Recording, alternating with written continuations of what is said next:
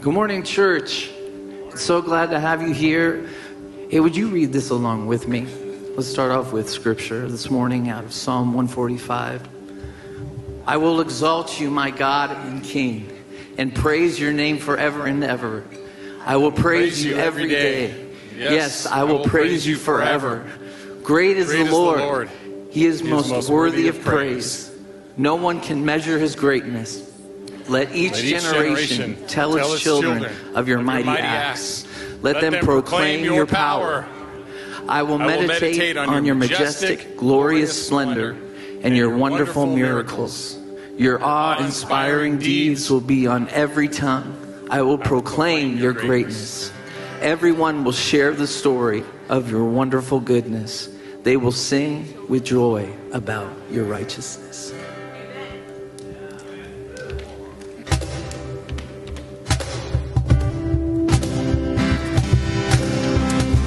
Stand with us?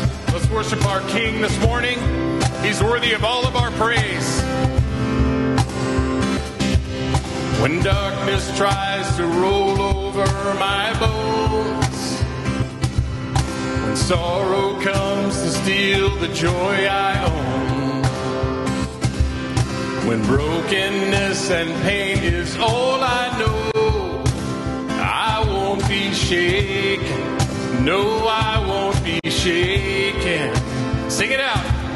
My fear doesn't stand a chance when I stand in your love. My fear doesn't stand a chance when I stand in your love. My fear doesn't stand a chance when I stand in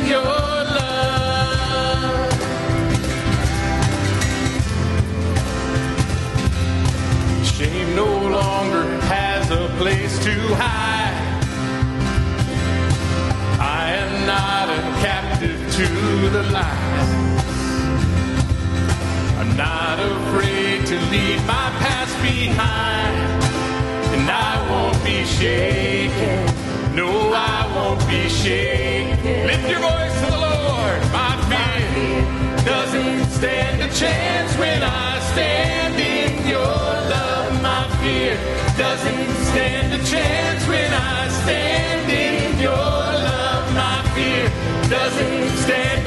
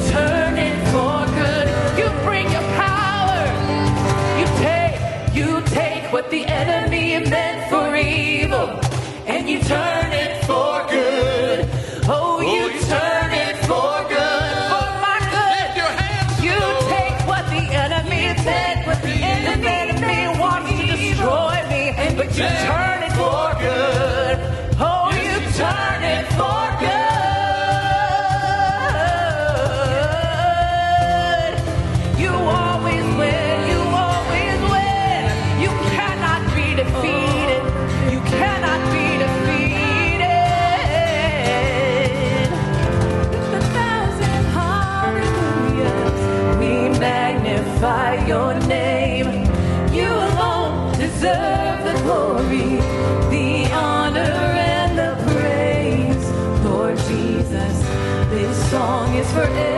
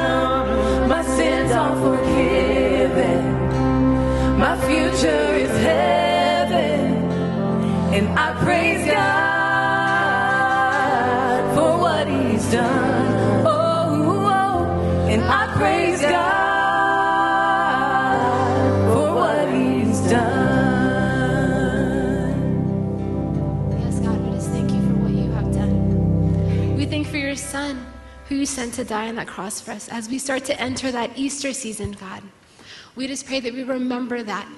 That we remember that the love that you bestowed upon us, yet while we were still sinners, Christ died for us. He didn't wait for us to meet him where we were at. You met us where we were at in our sin and gave us redemption, gave us forgiveness, and gave us freedom in Christ. We just pray this morning that we would sing of that love and cherish it in our hearts.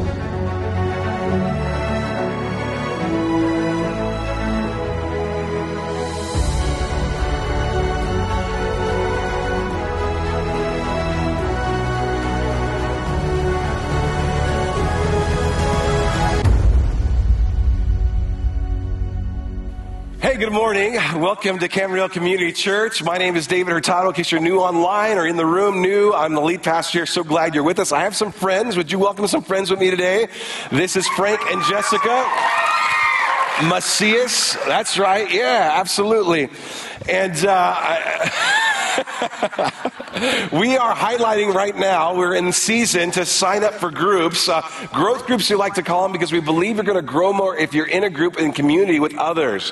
And so right now we're doing the sign up season. We had a couple new groups uh, join us this session. Frank and Jessica are a new group that are joining us. And the other new group completely filled up. This group, however, still needs people.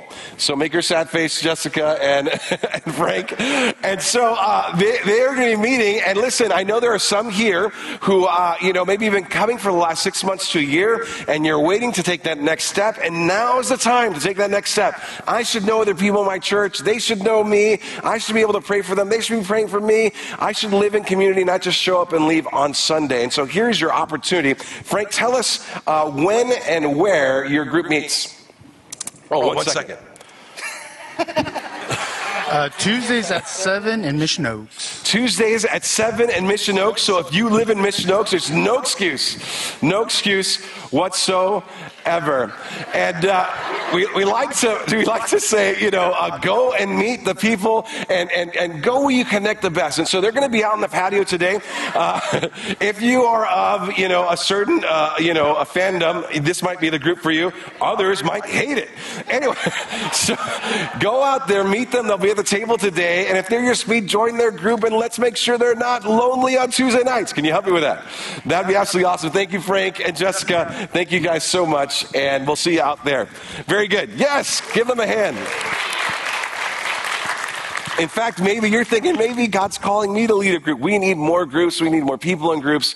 We believe that uh, more growth happens in groups than happens in rows. And it's just uh, true. We love the Word of God, but when you, you kind of saturate yourself in it, come back and talk about the message and talk about the Word of God, it seems to go a little bit further in our lives. And so I encourage you to join us. Again, as I said earlier, my name is David Hurtado. In case you're new to us, if you're online, on campus, off campus, in your bedroom, in our video venue, right there, outside on the patio, we're we're just glad that you're joining us today.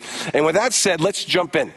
Uh, how many of you have either heard of or read the book, The Five Love Languages? Right? Just raise your hand right now. It's a very popular book. Yeah, by Gary, uh, I was going to say Smalley. Gary Chapman uh, wrote the book called The Five Love Languages. Either you love the book or you hate the book. It's, it's one of those. It's like there's no medium, there's no in between. You either love it or you hate it. In fact, and the reason you love it or you hate it is because it gives us reasons why we, we relate to our spouses the way we relate to our spouses.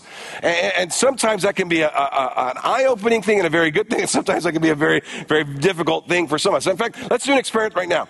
Uh, how many of you would say in your marriage or in, in your relationship with your significant other, if you're not married, uh, that you are of the adage or you you live by the adage, birds of a feather flock together. Anybody like that? Like we are just the same personality.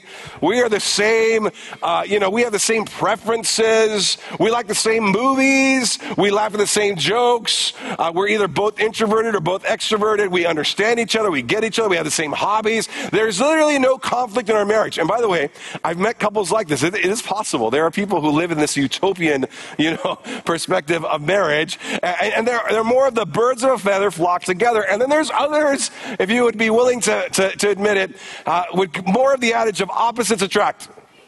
Yeah, yeah, yeah. Opposites attract. That, that's, that's my life. That's my, like, there's literally not a time where there isn't conflict because we're so opposite, you know? She likes comedies. I like action. You know, I want pizza. She wants hamburgers. You know, I recharge by being around people and saying hello to the world. And, and she, you know, wants to be alone and read a book, you know, type of thing. And so, uh, you know, opposites attract. It's, you know, and, and for those of us who are of the opposite attract variety, when you read this book, it reminds you that you married the wrong person. No, no, no, no, I'm just kidding. I'm just, it can feel that, it can feel that way, but it's not, it's not the case. If you, if you haven't read the book, the idea is, is there's five different types of love languages. Some people send and receive love between, uh, with words. Some people do so with gifts. Some people do so with quality time. Some with touch and some with acts of service. And so generally speaking, we have a primary and a secondary on that. I, my primary is words. My secondary, far second, is touch. But my primary is words.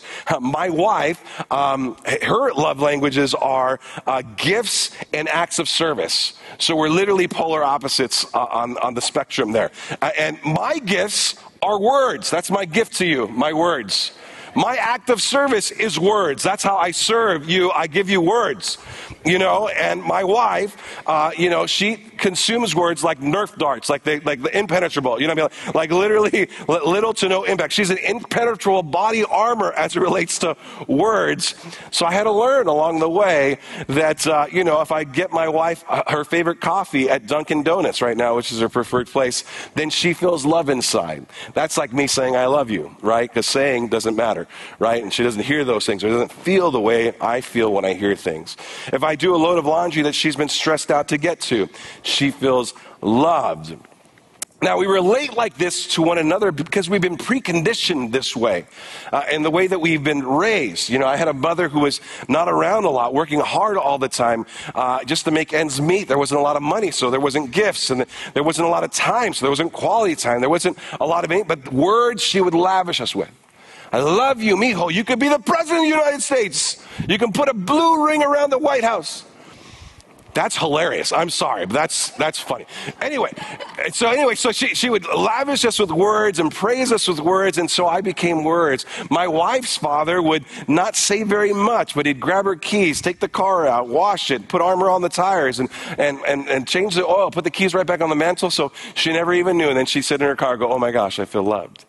And so we have to learn that sometimes we relate to it in these ways because we're preconditioned by an upbringing. Understanding these things can actually be helpful in understanding each other. And just as we are preconditioned to relate to one another in certain ways, so is humanity preconditioned to relate to God in certain ways. Like in our humanness, there are some ways that we all, if we're honest with ourselves, relate to God in different ways. Today we're going to look at the human condition and how all how we all have certain inclinations with respect to relating to God. How do we attempt to pacify God? And how do we leave the door open for the notion that maybe he doesn't exist? What are some things that we routinely do in relating to God that make us feel righteous before him? And how is it that coincidence sometimes gets credit for things rather than God Himself? How can religious rituals actually hold us back? And why is there nothing left to chance with God? For that, we're going to be in First uh, uh, Samuel. I almost said Corinthians. uh, First Samuel chapter six. If you have your Bible with you, I encourage you to open it. Get there with me. Uh, open up your phones and let's saturate ourselves, kind of marinate in the Word of God, and let it change us from the inside out. Uh, let it change our behavior. Let it change our affections. Let it change our heart from the inside out. If you're new to our church, we like to do this thing where we take the Bible, we put it up here, and we place ourselves underneath it and let it be the rule of our life. Let it be the North Star. Let it be the goal. It doesn't mean that we're all arrived, but it does mean that we are striving for the principles of the scriptures. Overarching question today in 1 Samuel chapter 6 verses 1 through 12 together is how do we, humanly speaking, relate to God in our humanness?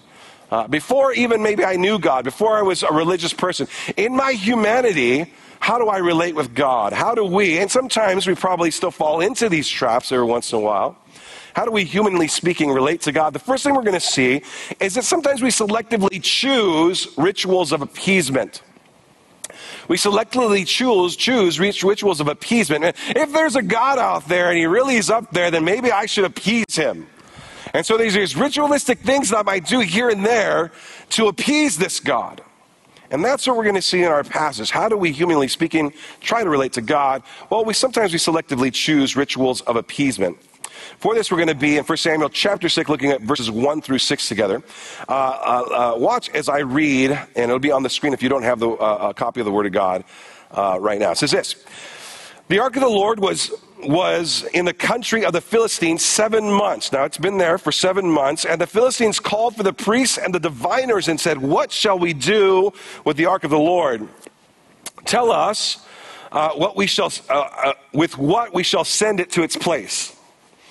They said, If you send it away the ark of, uh, of the God of Israel, do not send it empty, but by all means return him a guilt offering. Then you will, then you will be healed, and it will be known to you why his hand does not turn away from you. And they said, What is a guilt offering that we shall return to him? And they answered, Five gold tumors and five gold mice, according to the number of the lords of the Philistines, for the same plague was on all of you and all your lords. And so, you must make images of your tumors and images of your mice that ravage the land and give glory to the God of Israel. Perhaps he will lighten his hand from you and your gods and your land. Why should you harden your hearts as the Egyptians did and the Pharaoh hardened their hearts after he had dealt with them? Did they not send the people away and they departed? We'll stop there. How do we, humanly speaking, relate to God? Well, sometimes we selectively use uh, uh, choose rituals of appeasement. Now, I don't know if you would want to honestly admit that you've done this, but we've all done this at one time or another. It's the, I'm going to, you know, go to ch- church on certain marquee dates, Good Friday, Easter, Christmas, Mother's Day, in, in appeasement to God, as a passing hello to God.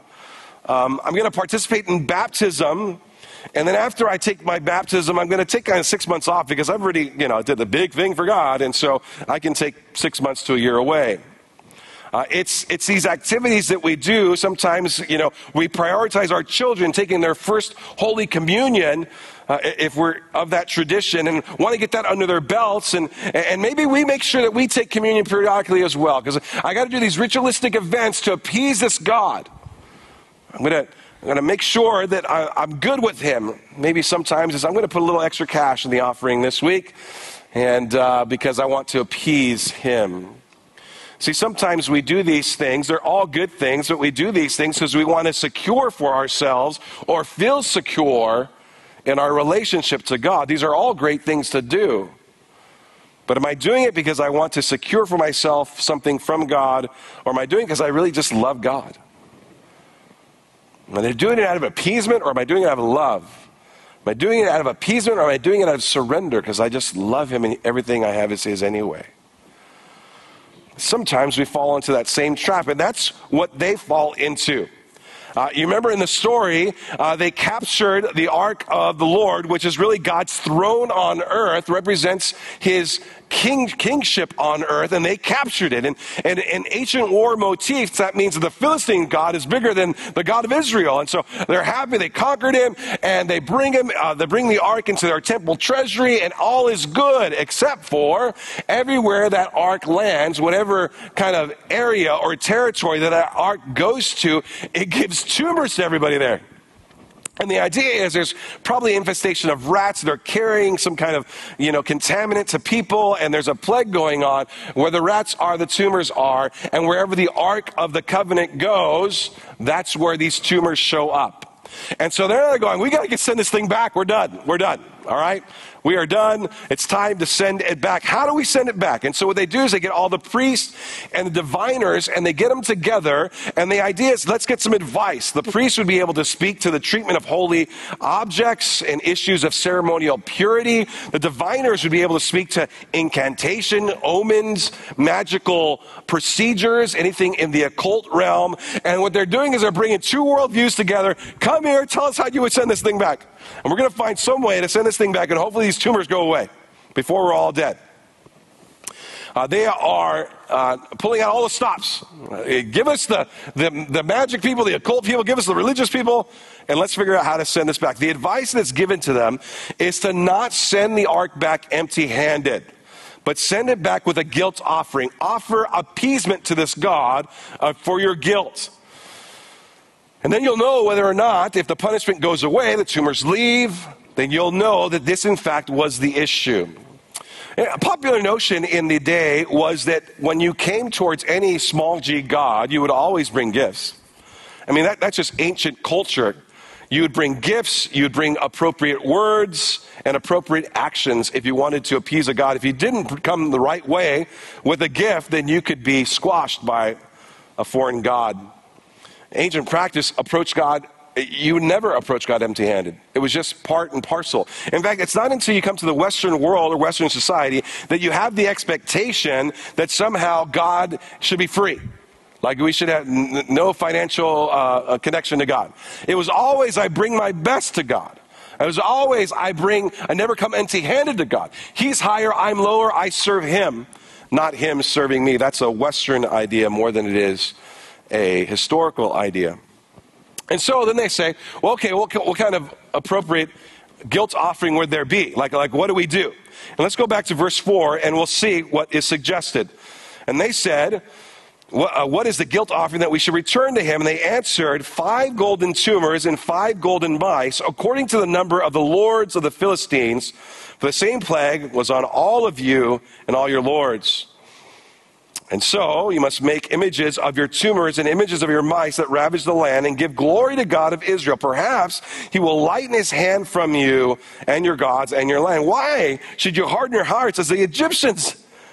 And the Pharaoh hardened his hearts, and after he had dealt with them, being God, had dealt with them ever so severely, did they not send the people away, and they departed. You're messing with the same God. And so you should keep that in mind when you're dealing with him right now. Five tumors and five golden mice. Now, this is really interesting. We looked at this earlier in the last chapter. Tumors, the word for tumor is just swellings. So they have swellings, kind of like a hemorrhoid type, uh, a tumor swelling uh, going on in their uh, uh unmentionable parts.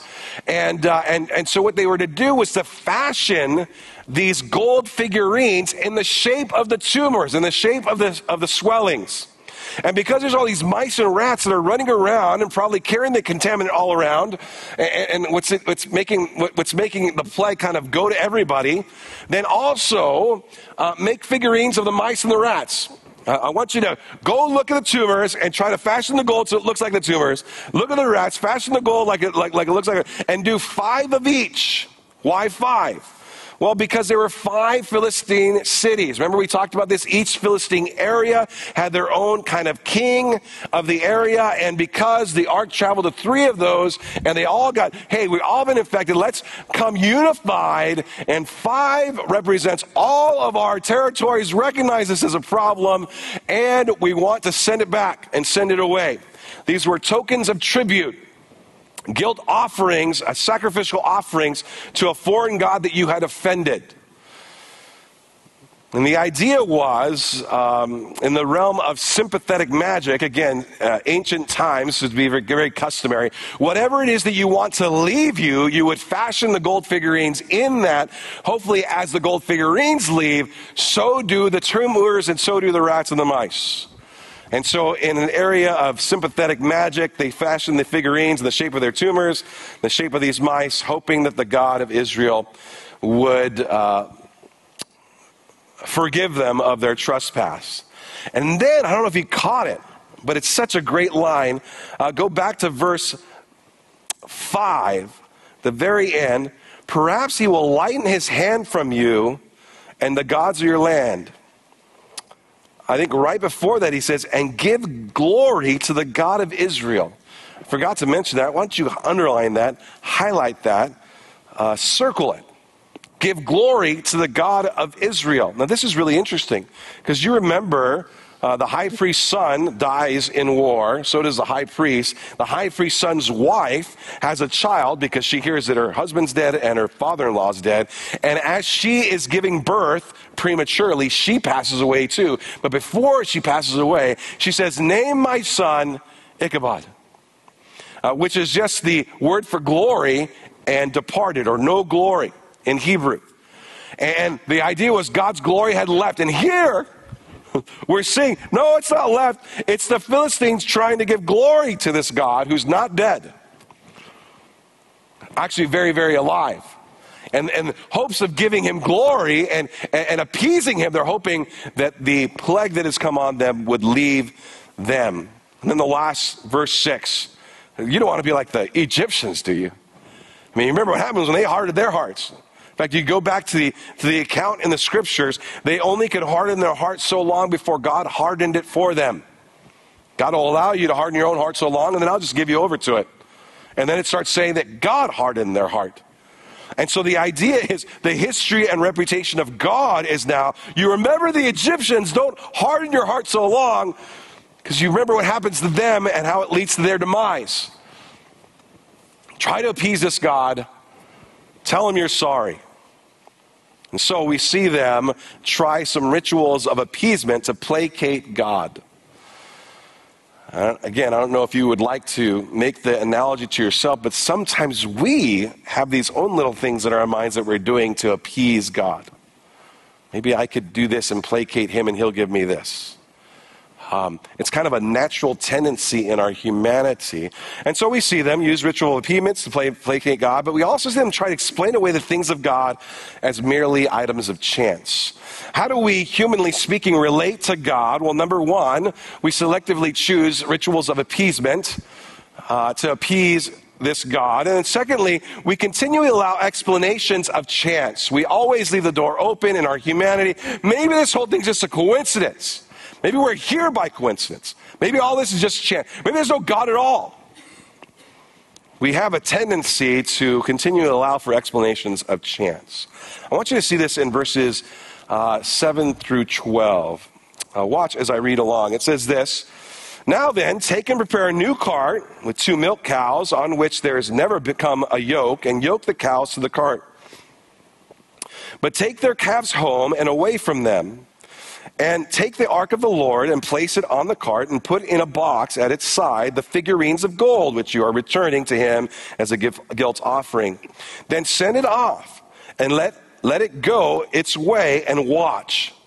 If it goes up on the way to its own land, to Beth Shemesh, then it is he who has done this great harm. But if not, then we shall know that it is not his hand that struck us, but it all happened by what?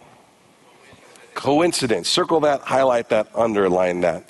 Then the men did so, and they took two milk cows, and they yoked them to the cart, and shut up their calves at home, and they put the ark of the Lord on the cart in the box with the gold mice and the images of their tumors, and the cows went straight in the direction of Bethshemesh along the one highway, lowing as it went, and they turned neither to the right nor the left, and the lords of the Philistines went after them as far as the border of Beth Shemesh. We'll stop right there.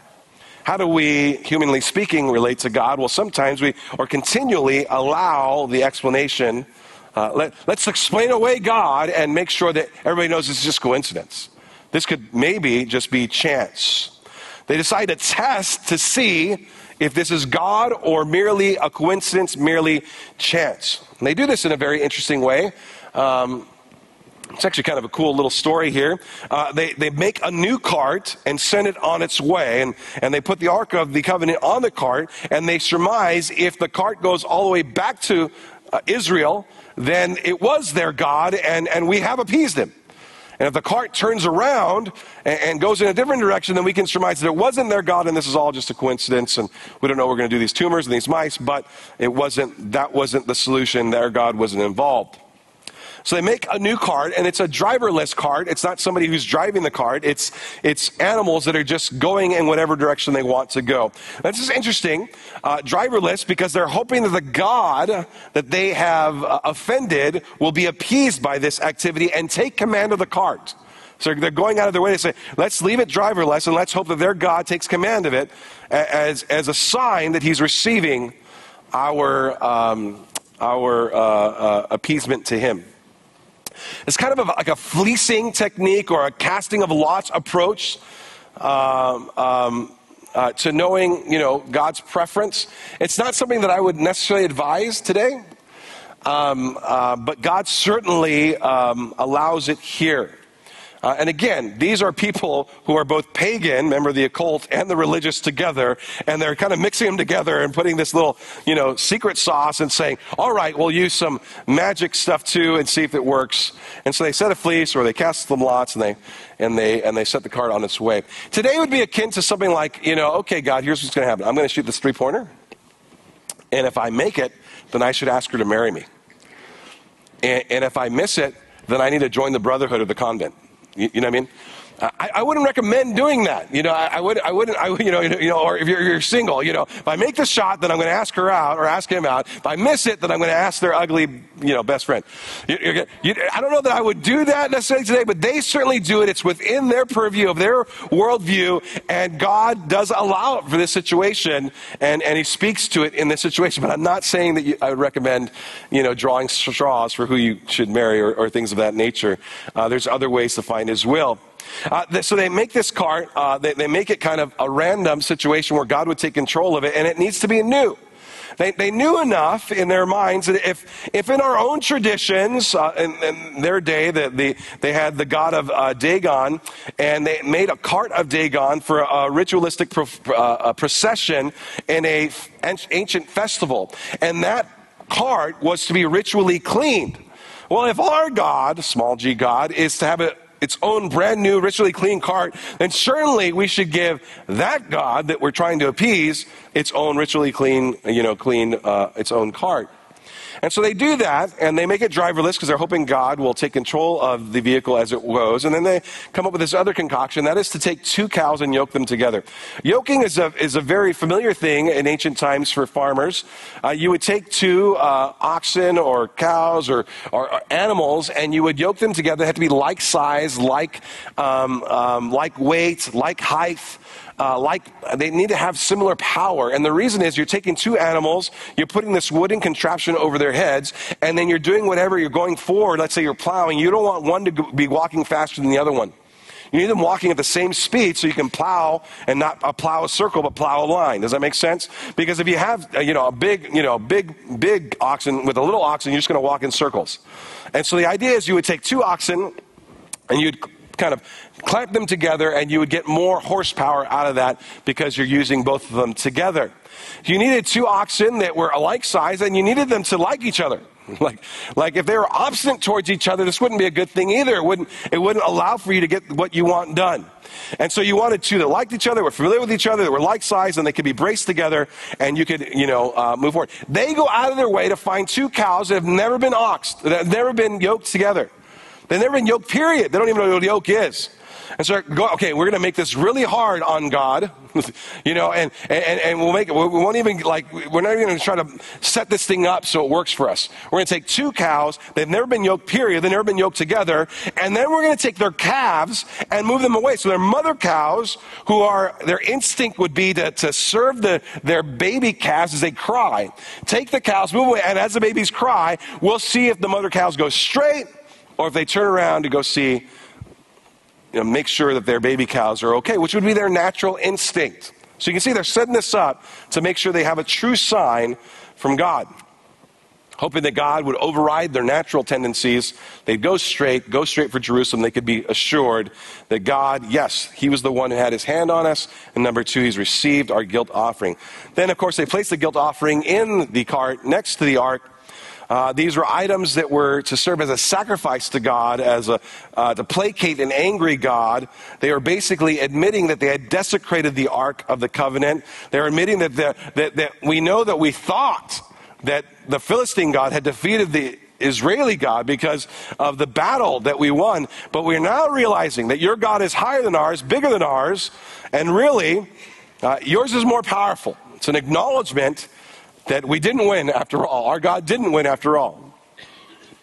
And so they do all this, fashion this whole thing, set it up, and then let it go and see does it turn around, go to the babies, what does it do, and try to get a sign to see if they've done the right thing. If it goes straight and it goes towards uh, Israel by uh, way of Beth Shemesh, then, uh, then we know that uh, he is responsible for our affliction and he's received our penance or uh, our, you know, um, our gesture of appeasement. If the cows turn around and go more towards the natural side of things to try to find their babies, then we know that this is all a coincidence. It's all merely a coincidence, all by chance. They do the test. According to verses 10 and 12, the cows go straight for Israel. They override their natural tendencies for their children. They somehow know to go exactly where it needs to go and, um, and they surmise that, you know what, this wasn't a coincidence after all, this wasn't chance. It was the God of Israel the whole time. Now, what's amazing about this whole experiment is when you ask yourself, really, is this really a debate? like, is this really a debate? Like, if you remember last week, or the last couple weeks, and the storyline, you know, they win the battle, they take the, the Ark of the Covenant, they place it at the feet of their God. The next morning, their God's toppled over uh, right beside the Ark of the Covenant. It's facing down in worship towards it. They're like, oh, that's not good. They pick up their God, which is, which is biblical comedy. You have to pick up your God and put him back up because he fell over and he can't pick himself up. All right, so you put him back up there. The next day they come back again and his arms are cut off and his head's cut off. And it's a, a sign and a gesture that he's dead. I mean, that's how you would count the number of dead people in a battle. You count the number of hands you had and divide by two. Count the number of heads you had. And that's how many people died. They just, you know, that's what they would do. And so here are the hands of, of your God, your quote unquote small g God, and the head are chopped off, and you're wondering what, and then to top it all off, whatever city or territory you bring the Ark of the Covenant, all of a sudden there's tumors in that city, and rats are going everywhere, and, and contaminant going around, and there's a plague, and, and really, is this, you, you're wondering this is coincidental, really? like after all that. And yet, uh, even still, in their own humanity, they're trying to say, maybe we can explain all this away. Uh, maybe this is just coincidental. Um, no debate at all, but maybe it's purely coincidental. This kind of reminds me of a passage, because we do this in our culture today, uh, of Romans chapter 1. We go outside and we look at the world and we go, oh, maybe just all got here by chance. the sun, the stars, you know. We have these atmospheric rivers. Have you heard about this? Going through, yeah, it's all by chance. You know, I'll put up uh, Romans chapter 1, and I want you to read, I want to read you this, uh, because it's something we do in a different realm, but it's very similar. Uh, for what can, we, can be known about God is plain to them. He's talking about all of humanity, not just Christians, because God has shown it to them, everybody. For his invisible attributes, namely his eternal power and divine nature, have clearly been perceived. How? Ever since the what? Creation of the world. When you step outside, you see it in the things that he has made so that they are what? Without excuse. When you walk outside and you see the heavens and you see the stars and you see the sky and the clouds and all of it works together and why aren't there more tsunamis and who keeps it all in order? And according to Colossians chapter 1, Jesus Christ is keeping it all held together. He makes the whole earth spill and, spin and float. When you see the atmosphere, it should go, oh, God, obviously. And yet we find ways to explain it away. And that's what they were doing. They, like us, come up with an elaborate plan to see if they could explain this thing that so clearly had God's hands all over it. Maybe we can explain it away as chance. Maybe we can explain it away as coincidence. Which brings me to the big idea. You can respond to God in many ways, but handing your life over to Him is the only one that makes sense. You can respond to God in so many ways. You can try to placate him, you can try to appease him, you can try to explain him away. But the only thing that makes sense is to give your life over to him. Stop appeasing, stop placating, stop trying to explain away what just worship him.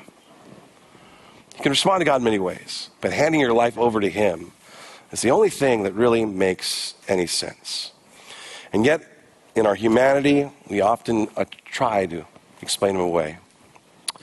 I'm going to end with an illustration that I have to give credit to R.C. Sproul, um, the late, great R.C. Sproul.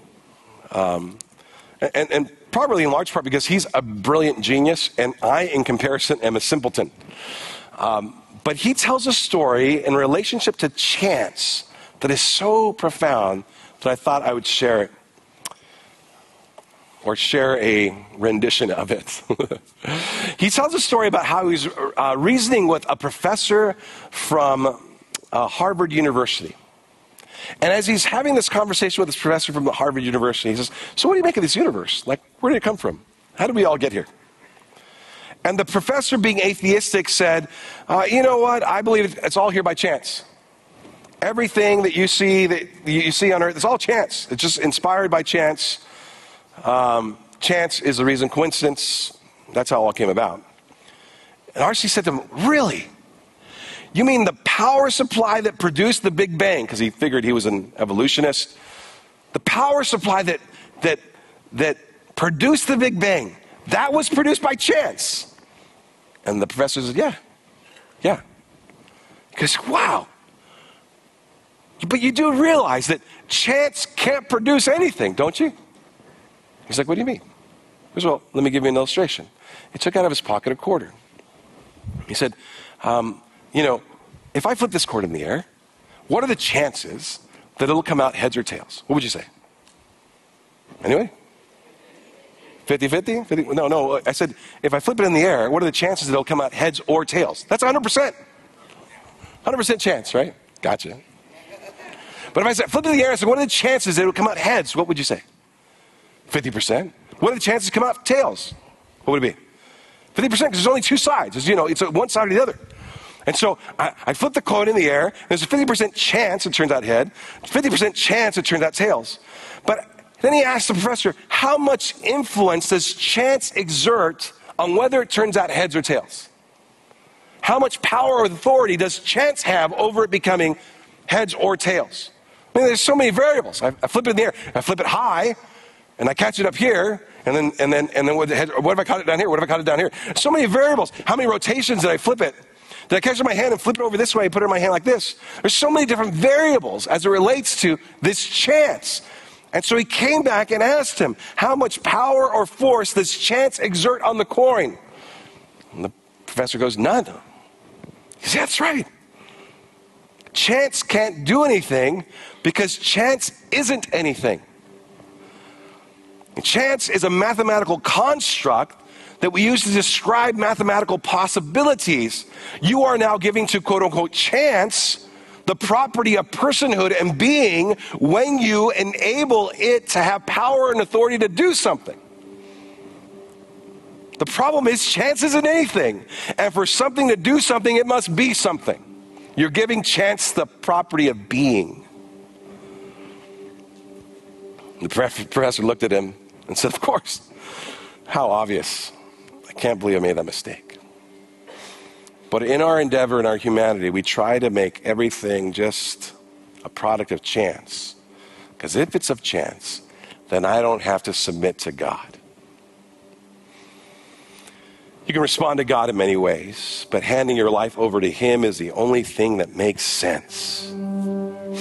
Stop placating Him through ritual appeasements, the Easter, the Christmas services, midnight mass, the periodic communion observances. You can try to leave the door open for his existence to not be anything but a product of chance, but then you would deny Romans chapter 1. Or you could submit to him as God. You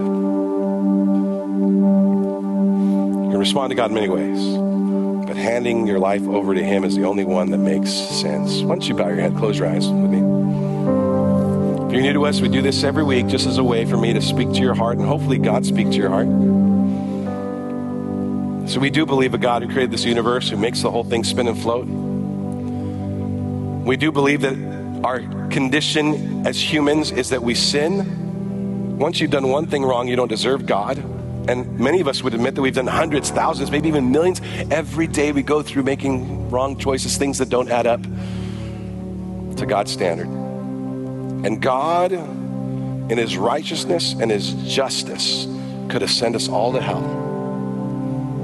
And He would have been right and just because we had chosen not Him.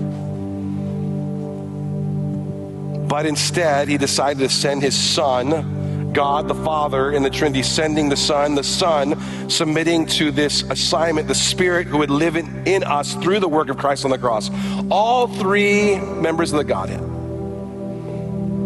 involved in a sacrifice, the only sacrifice that could appease God. That Christ would die on the cross, all of my sin would be placed on it, and all of his righteousness would be placed on my account so he can say, David, you are perfect, not because of what you've done, but because of who you know. And the question for you is Are you ready to acknowledge as God? Place your faith in him so that you can come to him by virtue of not by what you've done, but who you know. And he'll say, by virtue of the fact that you know my son, you know his name, by virtue of the fact that you know the Savior of the world, I have made you perfect. You believe his death, burial, and resurrection as a deposit as what will happen to us. We will be buried, die and we will be resurrected. Life doesn't end in 80 to 100 years on earth, it just begins our eternal existence. Do you want that? Or are you going to continue appeasing this God that you don't really love? Are you going to continue to, to, to explain away everything you see when you walk out of this room? So clearly says God's involved in this universe. Father, I pray today for that person, those persons who have been deliberating over this question for the last three months, the last six months, the last year. Am I really ready? Do I really want this? Is this really the time? Do I really believe? Am I uncertain? I have doubts. I pray the Spirit of God that you would move in the heart and soul and woo them. Bring confidence over the decision and apply the work of Christ on their very hearts, minds, and souls.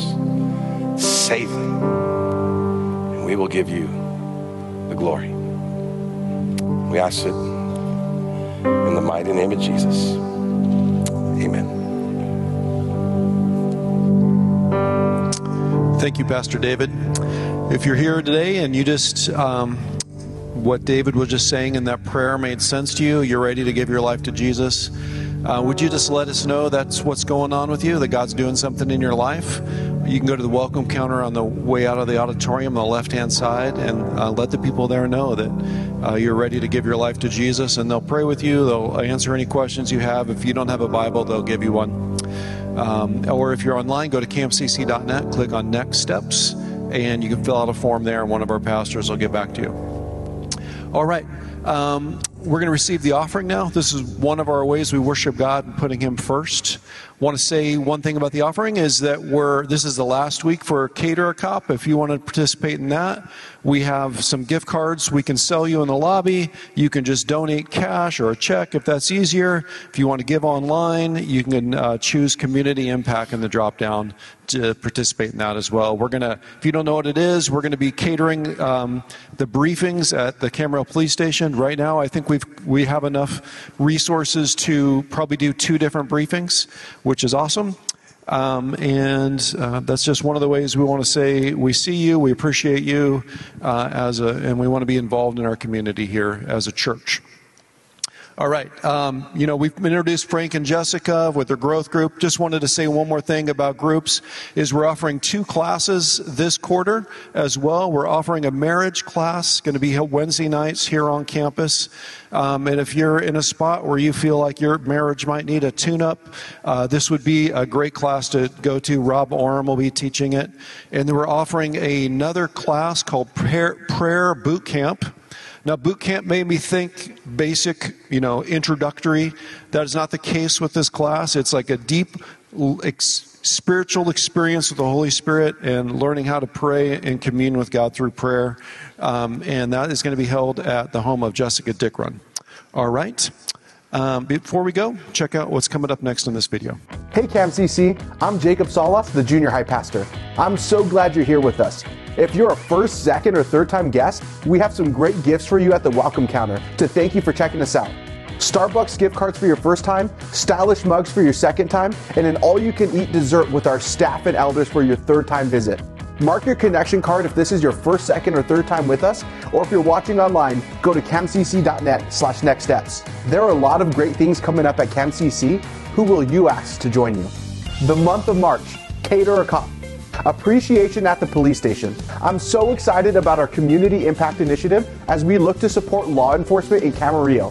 For all the deets and how you can be a part of this great opportunity, check out our table after the gathering or go to camcc.net. Sunday, April 2nd, growth groups and classes begin.